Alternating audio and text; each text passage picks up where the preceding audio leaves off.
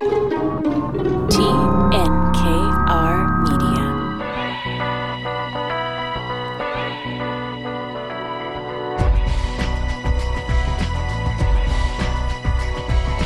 Welcome to Inspiring Entrepreneurs Montreal, our 15th season, showcasing stories from outstanding business people presented by BDO Canada. My name is Dan Delmar, and in for Mike Knudsen this week is Uros Milekic of BDO. Hey, Uros, uh, welcome back. Hey Dan, I'm super excited for today's uh, show. I, we have uh, Andrew from Groupe Powerstone joining us, and as you know, he's uh, he's not an old guy. He's in his mid 20s, and uh, him alongside his partner started uh, this business at a very young age and they've built something from nothing. So I'm sure that came with its challenges, and so I'm eager to hear their story and uh, have them share their experiences with our with our audience, and hopefully there's some young ex- aspiring entrepreneurs tuning in that can benefit from their journey. I know I love doing the young uh, millennial shows, but I guess it's really Gen Z now at this Uros, because uh, Andrew is uh, is definitely younger than millennial and started working, as you'll hear, from when he was 12 years old, mowing lawns, and then grew into this business called Powerstone. It's really a great story, so stay tuned for that. But first, let's chat about current events, shall we, Uros? And because we have someone who is quite young in the program today, I thought we would take a look at some of these internet debates between employers and employees. There are a lot of these almost intergenerational conflicts happening online. And we chose to highlight this one um, because you get the response from both sides. And we didn't want to just take one side and put it out there. So here is an interaction between an employer complaining about their employee on a podcast, and then the employee responds afterwards. And you don't have to pick sides necessarily, but I'm wondering, you know, what, what we could all learn in terms of the interaction between generations in the workplace.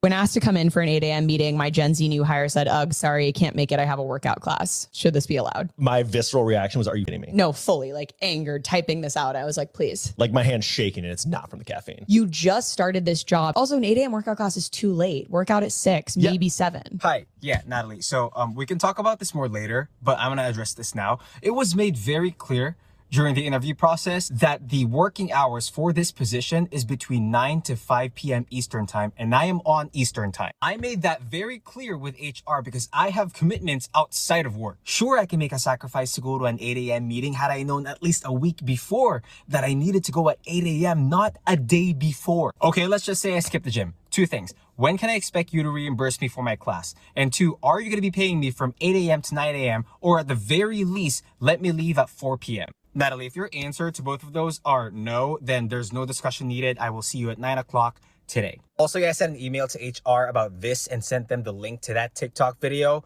So, um, just to make things clear. Nice. There's a lot in there. There's a lot in there to talk about, Dan. Um, you you tell me. Do you want to start it off?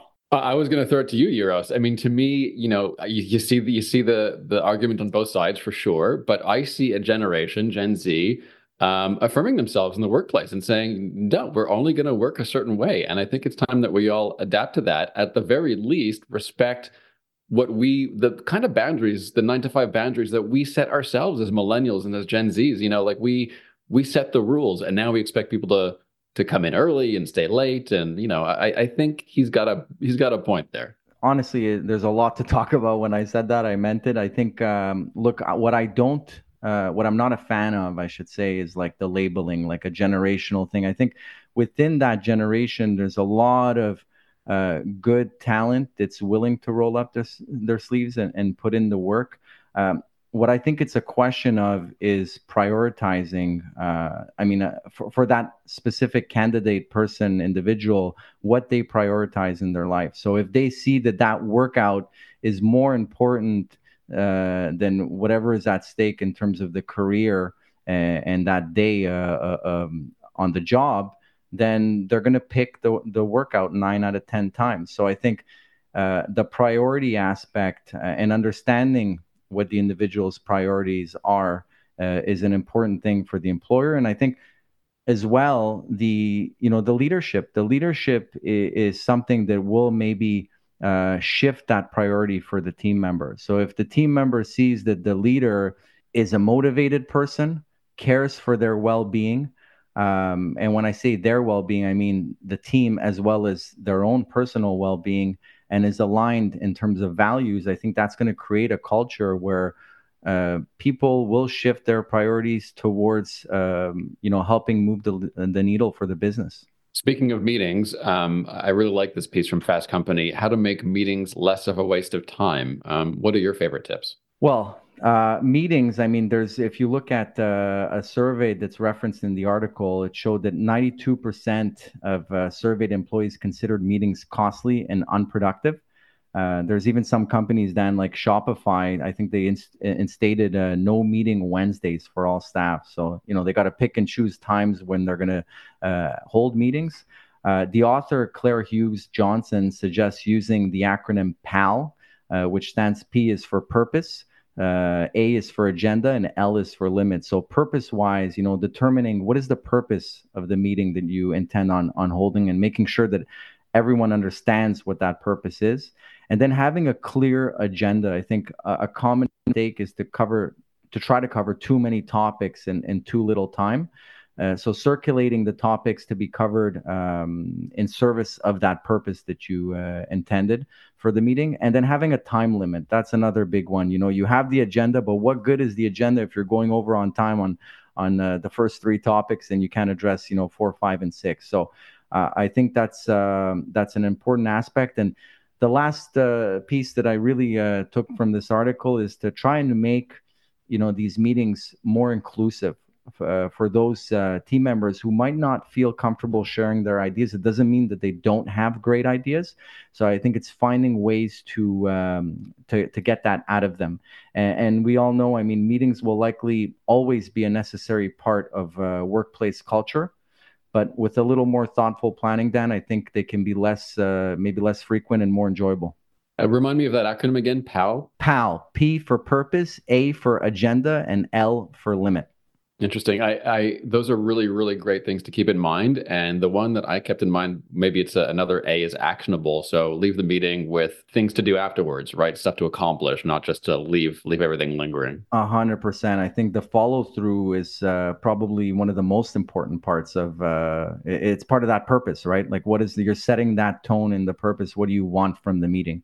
And that goes uh, beyond the actual time of the meeting and, and is focused on what the deliverables are uh, afterwards. Later in the program, we're going to talk about cloud computing and cloud accounting uh, with our BDO specialist. Um, this piece from Inc.com cyber threats are ever present, always tough to fight, especially in an age of AI um, where the computers are supercharged and really exponentially uh, more dangerous than they were in the past.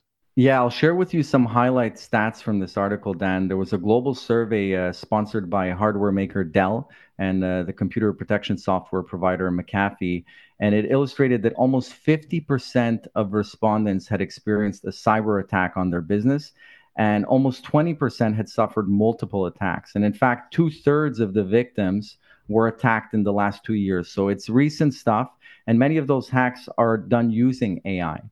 And you know, maybe you're going to ask, well, what's the monetary damage? Well, it's not small dollars for, a, especially for a small business. Actually, over 50% of the victimized businesses lost $10,000 or more, and they're spending time more than a week uh, afterwards sorting out the aftermath of the attack.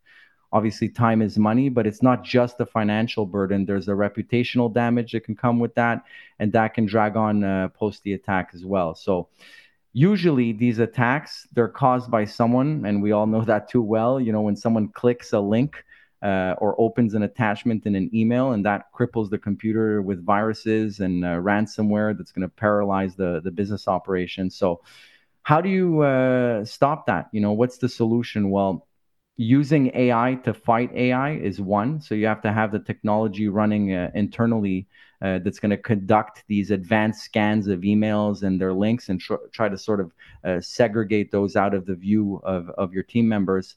And then another one is ensuring that your team remains aware of these constant threats. I think that's an important one, um, is to talk about it more often and uh, have the team you know check the email address of the sender look for typos consider when the message is being sent um, you know is it normal that they're sending you this information via this channel um, and, and, training is you know is not the only line of defense you have to remove the ability for for users to to click the wrong link Also, I would add security, changing your passwords and two factor authentication. A lot of platforms, a lot of software um, have 2FA options that people don't exercise. And I've found it to be really the most, the safest, most easiest thing one can do for cybersecurity. Two factor authentication, Look into your phone. And that way, uh, you know someone who would have to essentially grab your phone or grab you to to get into your stuff. Huge absolutely dan. And i mean some current things to consider also is like look we're working the reality is we're working in a remote and hybrid work environment and that's the new normal. Um, so you got to look as is your existing tech stack uh, supporting this from from a efficiency standpoint but also from that cybersecurity uh, standpoint. And there's good IT consulting firms out there that could help. I know that BDO Canada, we have a very strong digital team, and uh, you know they can help from things with uh, as, as, far as digital adoption plans go, cost savings review, and, and cybersecurity uh, threat prevention as well. And let's get right to our entrepreneur. His name is Andrew Pimentel. He's the vice president of Groupe Powerstone. Andrew, welcome to Inspiring Entrepreneurs. Thanks, Dan. Good to see you. Glad glad to be here. I'm really excited about the show today. Uh, we're going to talk about decor. Uh, I could use some of it uh, uh, out back here. Tell me about Groupe Powerstone. Yeah, Dan. So at our core, Groupe Powerstone is a landscape construction business, and we specialize in turnkey landscaping projects, uh, ranging from in-ground pools, full backyard. Um, we really niche down into the full backyard transformation. So taking someone's backyard from design all the way through to a complete oasis for the homeowner. But it, it didn't start there. We started with a team of two, me and my co founder, Nick, just doing any small repairs we could get in the backyard to slowly grow the business to what it is today. And uh, Andrew, uh, I'm also equally happy to to have you on. Um, you know, I've been privileged to to see some of your your work around our neighborhood uh, where I live in in Vaudreuil Dorion. It, it, seems really really beautiful and these are bigger scale contracts. And from speaking to you off air, I know you've mentioned, you know, you guys are sort of uh, trying to gravitate into uh, other geographical areas, doing bigger contracts that take a lot of time. Was it always like that? Like, I, I guess when you started, I know you mentioned you started smaller scale. It was stuff uh, around the home, maybe in the front of the home. What do you find the main difference, obviously, other than the length of time in terms of contract sizes? and how you manage that. Yeah, so you're absolutely right. It wasn't always the large scale contracts that we have today. We definitely started with the smaller end repairs and slowly built up the contracts we're able to take on. I mean, I think like the key contributor to this was just identifying the right trends. Um, and the homeowner wants in, in today's market, the homeowner wants convenience. So being able to package everything together to bring a turnkey approach is really what helped us grow in the direction of being able to take on these these full full turnkey projects by grouping all the elements like the your unistone, your in-ground pool, your fence under one umbrella. Andrew, how did you get into this business? What's your background? So when we were 19, we started the company and we decided that this summer we weren't going to work for someone. We were taking on entrepreneurship. And we started by the first contract we ever had was a lawn mowing contract. And we slowly built it up one step at a time, like making our fair share of mistakes along the way for sure. Um, but again, going back to identifying that trend, like we got the major trend right, and that allowed us to make mistakes along the way, but going in the right direction. And I think it's important. I mean, the audience uh, can't see you, but I think it's important to note, like, you're a young guy. You're in your mid twenties, uh, if you don't yeah, mind me 25. sharing that. yeah. So I think it, that in itself is highly impressive in terms of, uh, you know, the rapid growth uh, you guys seem to be experiencing. Can you tell us a little bit, like if we rewind back uh, to this the starting days? You know, you mentioned you you have a, a business partner, uh, Nick. How did you go about finding the right business partner? Yeah, that's definitely a tough one. So partnership, I, I would say, is not something that's for everyone. We've all heard the horror stories like surrounding partnership, um, and it shouldn't be taken lightly. But if you do decide to go the partnership route, complementary skill sets go a long way so me and my business partner, we don't do any overlapping tasks. We we complement each other and what we bring to the table. And a huge factor for us is the ability to put egos aside when making big decisions. So we could have that debate back and forth with no animosity at the end of the day, knowing that the company is the one that benefits. And there's no arguments. It's a debate to get to the right decision. And tell me when you decided to expand into more of the design space. Like, what was that? What was that jump? So you guys are doing a lot of manual labor, a lot of hard stuff, and then where'd you get the design expertise? So we were, yeah, we were doing a lot of manual labor. Um, oftentimes following the plans of, I hate to bash these type of things here, but designers who don't necessarily have expertise in building these projects. So a lot of stuff looks good on paper, but it's hard to really produce that in the backyard when we're dealing with like different elevations, different distances from neighbors, bylaws, etc.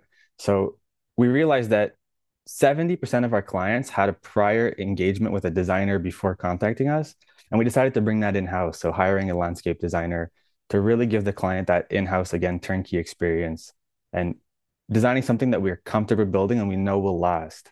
You know, in terms of um, like you just said, 70% of your clients are coming in with a, a previously uh, mapped out design. Like i guess that's telling in terms of maybe they had a, a bad experience and they didn't pursue something um, you know having started it with another company. Knowing that like how do you use that part to your advantage? Like you stay involved in the transaction from a to z? Uh, so as far as staying involved in the transaction we there's kind of a handoff point between the sales side and the project management side um, but we do again, since it's turnkey, we are involved the same, you have the same faces involved in the project from design until the end of construction, which helps create that feeling that the homeowner's taken care of and like the service is there. And in turn, like the, the project sizes have grown, obviously, um, you know, and the team that you need around that, I'm sure, has grown as well, right? Like when you guys started doing those small jobs, uh, was it just you and Nick? And now it's uh, how, how many are you right now? Yeah, exactly. So when we started, it was just me and my co-founder Nick, uh, and we were doing anything we could to get uh, to get the job done. Now we're growing to a team of about 12. And talent is the million dollar question in our industry. It's not an easy job. It's not a glorious job. Um, but at the end of the day, for us, what it comes down to is because it's such a hard industry to find and retain talent, is being okay overpaying for A plus talent?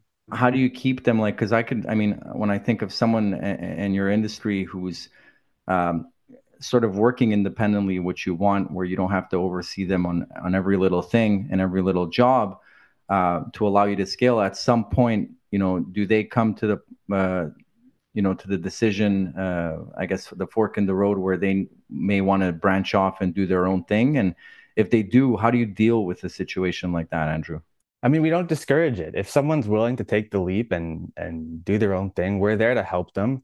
Uh, we're there to get them on their feet. But at the same time, we really believe that our team is as strong as our weakest link. That's something we believe to our core. So when building a team of A plus talent, most of the people love their role. So they're not looking to branch off and do their own thing. And we do also try and as much as like they're in their role, we do encourage growth so that they have that they know what the next step is and how to get there if they want to. That also helps us retain that a plus talent. What are you doing in the winter? In the winter we focus on on designs for the next year. Honestly and in the winter we, we focus on strategic planning to how we're going to grow the business next year. We like to pick one goal and focus on that goal for the next year.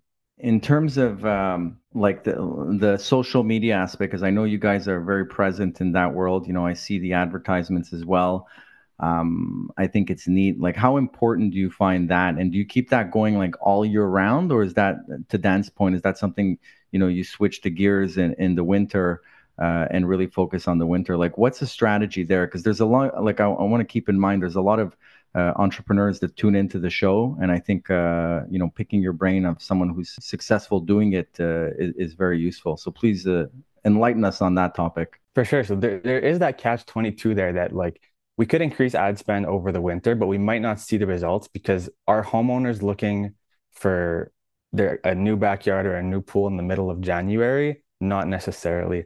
Um, so we do play with how much goes into the social media throughout the year, but we try and stay present all year round.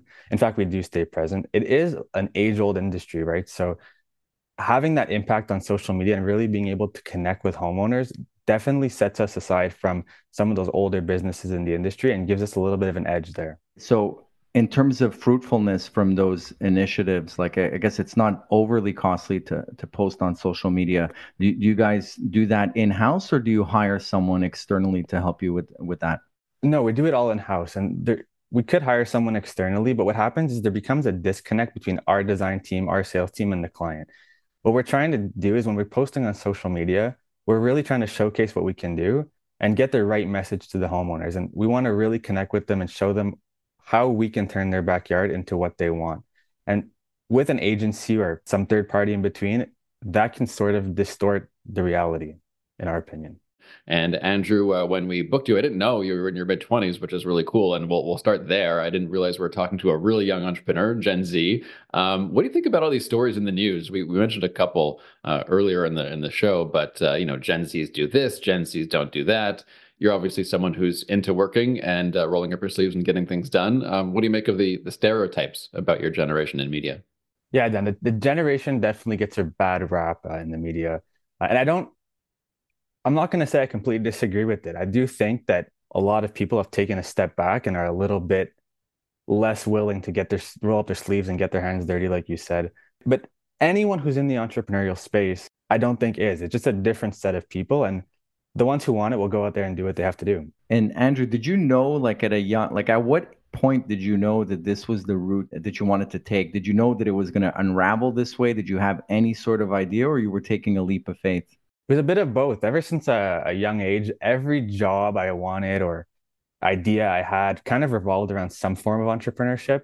When I was about 12 years old, my father actually convinced me to go out and get some local lawn mowing contracts and I would push the lawnmower down to the neighbor's house. So maybe it was rooted there. But again, every every idea since revolved around some form of entrepreneurship and business considering that you you started Powerstone, I guess, doing lawns, I mean, it seems like a pretty direct correlation, right? I mean, that, exactly. that your, yeah, your parents exactly. encouraged you to get that job younger, as as mine did. I mean, I was working around 12, 13 as well. Um, take me back there. Like, did you did you know in your teenage years? Uh, I, I, remember I did. Did you did you know that you were going to be an entrepreneur? Yeah, I I think since the first time, uh, the first landscape contract, I guess I got at 12 years old, mowing my neighbor's lawn, um, and getting that first ten dollars for the first cut I think that's when it really cemented the uh, the entrepreneurial path. Long gone are those days for ten dollars. It's like right. inflation is real, but um, I guess it depends also the size of lawn that you have. Not that mine's uh, that big, but ten dollars I feel is like uh, you know you get maybe a corner cut now. Uh, you know what? I, and speaking on that, like it's a competitive market. I'm sure you know you, you're aware, um, you know the market landscape and who your competitors and main competitors are how do you like knowing that and what the playing field is how do you find ways to differentiate yourselves? I mean i guess to start off we, we definitely welcome the competition. And the competition although it, it does create a competitive market with a more long-term view we are we do have an eye out for those strategic acquisitions we can make to grow and expand through different territories. But how do we market ourselves uh, amongst the competition is it's really just having like that client first client focused approach. So like these days everyone's moving so fast that we see a lot it's everything has become so transactional and a lot of companies and they, they forget that there's a relationship there. So it all comes down to the first time a client reaches out the initial uh, greeting. We're trying to build a lifelong relationship with anyone that walks through the door anyone that gives us a call. And i think you could tell right away and that's helped us a long way differentiate ourselves from the competition what are people looking for these days? Uh, what are people asking you for for their backyard oasis kind of projects? Um, and sort of what are the the trends that you're you're seeing this year? Yeah, again, so like I mentioned, like having that made that bigger picture trend earlier. Um, most people who call, they're looking for convenience, and I think that's something we're going to see more and more of in today's environment. Everything you have today, like we can get it on demand on our phones, so convenience is huge and not there's not so much everybody has a particular style or a particular like type of home and they want to match their landscape to complement that. So there's not necessarily one trend that's standing out. There's there's micro trends that we do see for example like the installation of in-ground pools. Glass fences are huge right now the larger stones. But the bigger trend that we see is like people just looking for that convenience. And being able to deliver on that has really helped us take it one step further and what's the story on these fiber? Like speaking of trends, fi- like fiberglass pools versus like the traditional vinyl pools. Right. I'm actually glad that you asked that, Uros, because like I mentioned a little bit earlier, again, the industry is an old industry, and with so many older faces to the industry, there's been sort of a, a lack of innovation and a lack of companies willing to take a step and move towards a newer product. Fiberglass pools are a great product, um, and they could also be a horrible product. So there's a huge range of quality there. We started installing fiberglass pools from a manufacturer in, in based in the US called Latham. Um, and this pool is just it's it's a tank. It's it's it has a Kevlar layer. It's four to five times thicker than your average fiberglass pools. And because of that, we can actually guarantee these pools for life. So for life against fading, cracking, popping out of the ground, which are the biggest risks with these kind of pools. I see on your website uh, you guys use a lot of Unistone. What is that, and why do you why do you favor that product? Yeah, Dan. So Unistone complements uh, usually a landscape, whether it's a patio, a driveway, around the pool. We prefer Unistone to other options for there's tons of flexibility. So color, shapes, uh, textures, they could complement the backyard, complement the house. Uh, one step further is that the reality is we're in Quebec, we're in Montreal, there is a freeze thaw cycle, and there's no way around that. So other products like asphalt and concrete, I mean, we see it all over the streets and all over the sidewalks, they tend to crack. And when there is that crack in a backyard or in a front yard, you have to patch or redo. With Unistone, you are going to have that higher upfront cost. We have the flexibility to repair that without it ever being noticed. So talk to us about the importance of like controlling your costs because evidently, you know, if you want to deliver that top quality service like you're mentioning and you want to drive the business forward, I guess you still you have to be mindful of, of the costs of jobs and and to make sure that you know you're profitable on, on, on those jobs. So how do you guys manage that? I mean, this this will resonate with any business owner. It all comes down to knowing your numbers. So as long as you have the right data and you're me- consistently measuring the right data and bringing that in, or reviewing it, you'll know your numbers. And if you know your numbers, it, it's all a question of math from there. I mean, with our business, it is a capital intensive business model that requires a lot of machines, a lot of trucks to keep it going. And to go back to the earlier days, it did take some sacrifices to be able to invest in that machines, like such as the first couple years, we, we didn't take salaries, and that was part of it. I was going to say very very capital intensive. So you must have had uh, a lot of occasion to save up, I guess, for big purchases, equipment, stuff like that. Exactly. Like so, by not taking salaries in the early days, it gave us that chance to save up and buy one machine at a time, one truck at a time. Bank financing did that ever come into to the picture? Of course, of course, yeah. We definitely use leverage where we can, um, but being conscious of it, not over leveraging and also not under leveraging because there's just cons to both. It's impressive. Again, I think at, at, at your age, uh, you know, you seem uh, definitely evolved beyond beyond your years. So I think that that's great. And and Nick as well. You know, I've gotten the the chance to to meet and speak with Nick. Uh, off the air, and I know he's an instrumental part of your your operation. Couldn't do without um, And yeah, and I know you know you you mentioned it earlier. It's a dynamic um, relationship where you don't have the same strengths, right? So you you know you can focus on some stuff, and he he uh, complements that very very well. And it's nice to see the the growth uh, so quickly. Of course, that comes with challenges, and I think it's important to be mindful of those. And on that note, like I'm wondering, like innovation wise, you know, the machinery, uh, there's some traditional aspects to, to the industry and the business. Like, what do you see as like a major disruptor in that industry going forward? Yes. So for us, it's been the ability to take a tech forward approach to an old business. Um, so everything we do is centered around the right technology. So we found the right softwares to implement where we can.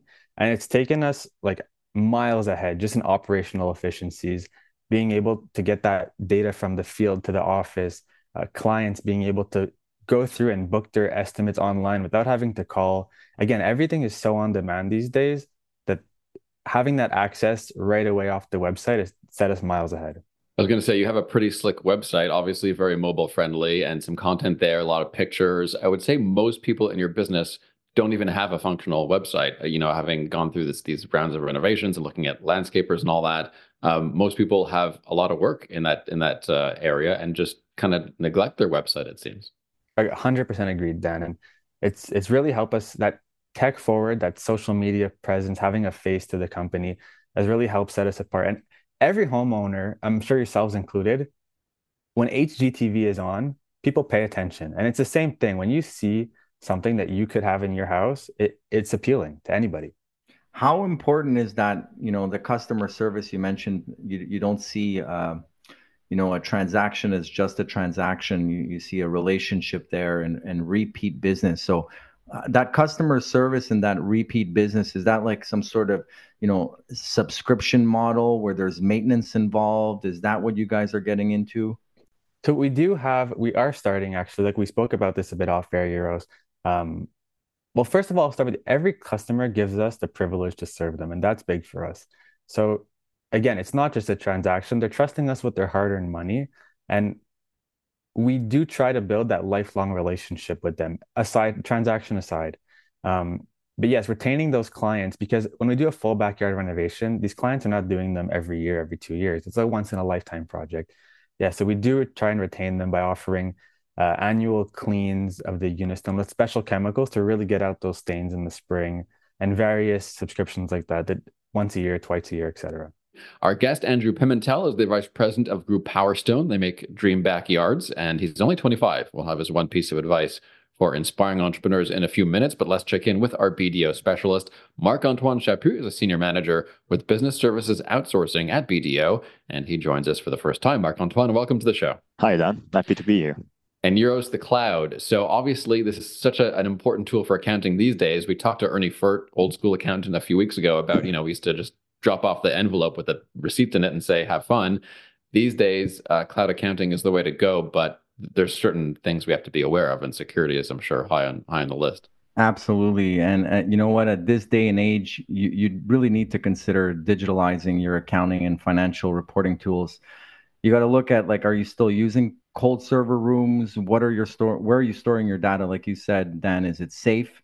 Is someone still punching in your, your bookkeeping manually every month, or do you have it automated? So I'll let Marc Antoine, you know, demystify that world for us. Um, but there are tools definitely that exist as applications for automation.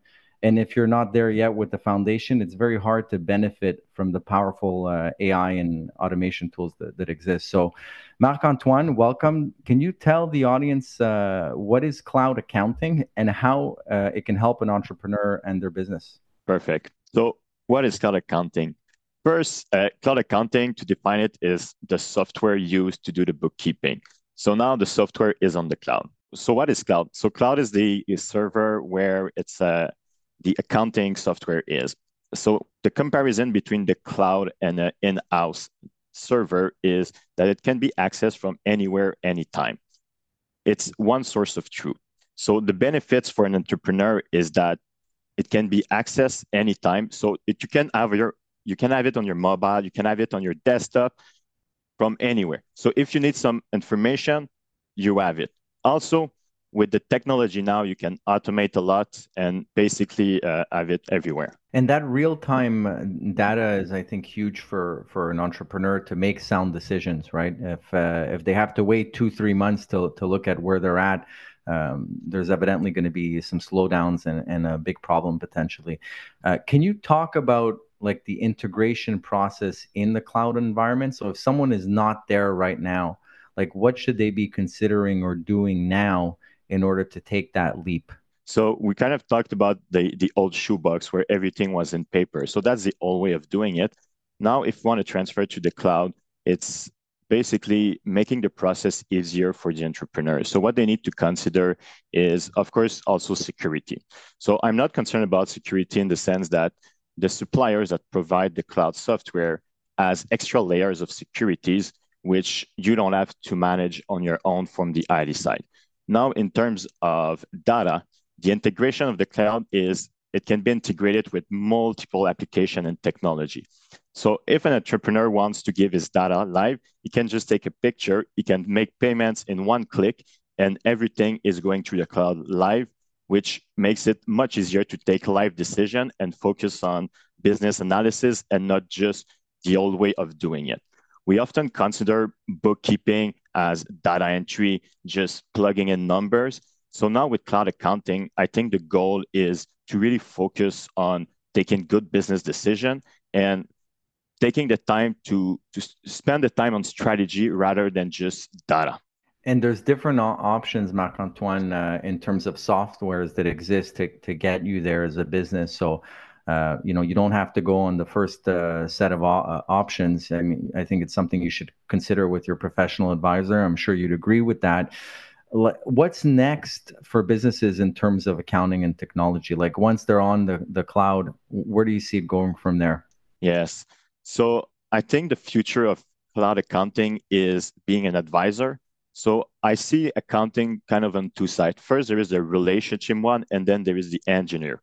In the past, it was only accounting, bookkeeping, data entry. Now, being on the platform, the future is being able to take good decision to know exactly where the business is and live so that we can use AI, we can use all of those technology to build data, use the industry reports, use KPIs so that everything with technology is built at once. And you can go again on your phone. I'm looking, I, I have reports. Hey, how is this month's doing? How is my sales doing for those customers, those type of services? So with all of that, I see accounting being not a data entry, really a business advisor tool where they can help make good decision and go from there.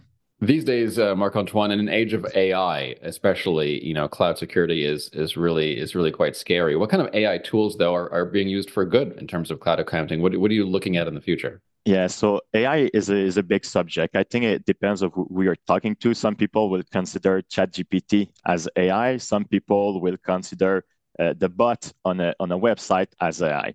So in terms of cloud accounting, what I prefer and what I suggest the most is uh, industry data and reports building. So with AI, just having your data, they can make some analysis for you that are already pre-built, and then you can talk to your specialists and going into more detail with those.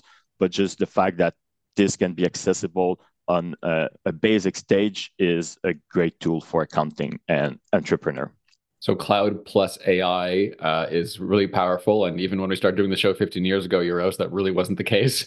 Uh, so really interesting innovations happening. Yeah, for sure, Dan. I think things move fast in that world, so uh, I think it's only going to move faster going forward. Marc Antoine Chaput, Senior Manager, Business Services Outsourcing at BDO Canada. Thanks so much, Marc Antoine. Uh, thank you, guys. And don't forget, you can read more about uh, thought leadership and specialist advice from the BDO team at bdo.ca. And as we come to the end of our show, let's ask our entrepreneur, Andrew Pimentel, Vice President, Groupe Powerstone, for his one piece of advice for inspiring entrepreneurs. Andrew, what do you think? Yeah, Dan. So if I had to give one piece of advice to anyone starting a business, it's really all comes down to doing common things uncommonly well. So I'm a big believer in the 80 20 principle. And 20% of the most fundamental basic tasks, just nailing those 100% right, will get you 80% of the way. And that's been a big, uh, a big part of our success here.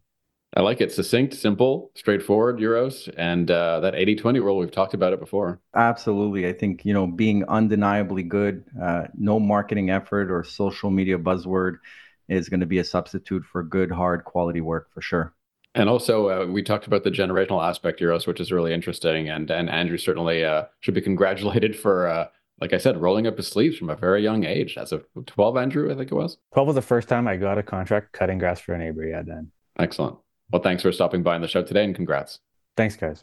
Next week on Inspiring Entrepreneurs by BDO Canada, we speak with Anna Martini, CEO of the iconic clothing brand Psycho Bunny. She'll talk to us about her move from the Montreal Canadiens back to retail, where she founded the company, which is thriving online.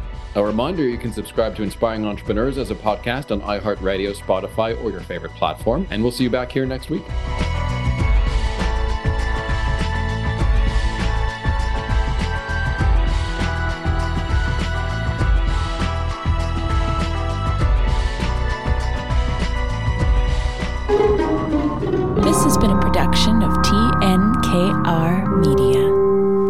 Talk.